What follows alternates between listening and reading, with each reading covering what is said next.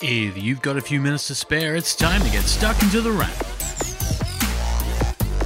For the beginning of May 2022, this is The Wrap, Australia's fastest technology roundup. And as we push into the middle of the year, it can be all too easy to forget about the maintenance and hygiene our digital life can require. This week saw World Password Day, one of the days where that maintenance is actually important to think about quite regularly, because so many passwords are bad and they really don't need to be. You know the sort we're talking about. If your passwords have your name or a set of numbers like 123 or 123456 or something like it, you're rocking what many in the industry would consider a bad password. And it's time to move on and secure your life just a little bit better. World Password Day is partly a reminder to do just that, and while it was one day, May 5th, also Cinco de Mayo, it's a day that can be practiced any day. But while password security can be improved, typically to passwords that are difficult to remember, we're also moving to a world where passwords may not even be necessarily something that you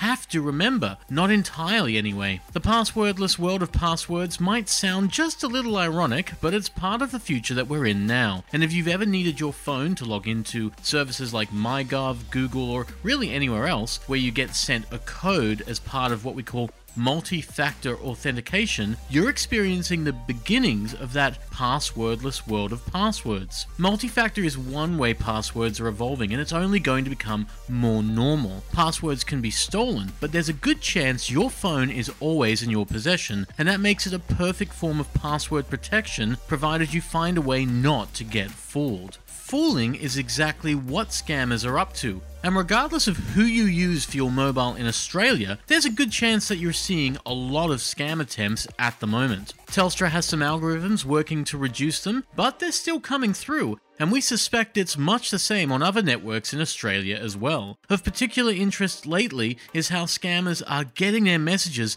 to look like the real deal, using the same company ID on text messages from Australia Post. If a scam has popped up in your messages from Australia Post recently, from AusPost specifically, you're not alone, but there are some telltale signs, and who sent you the message actually isn't one of them. If you trust who sent you the message entirely, that's one way to fall for a scam. So look for some other signs, namely the website that you're being directed to. Real Australia Post messages direct you to the MyPost website, which is mypo.st, and something scammers can't actually take hold of. Instead, they'll try to redirect you to something that sounds convincing, such as one we saw this week of Redeliverysite.com. That's pretty convincing, but it's not the real deal. Yet if you go there, you'll find a website designed to look like Australia Post and then ask you for your credit card details. That's your other lesson. If the postal service is suddenly asking for your credit card details to get a delivery back to you, hit the warning bells, the klaxons, because that's a telltale sign for a scam. Scammers are after money, and giving them your credit card details is one way of making it happen. If you come to a website from a phone text message and it asks for your credit card or bank details, tread carefully and think about where you're at. Check the website address because it's very likely to be a scam,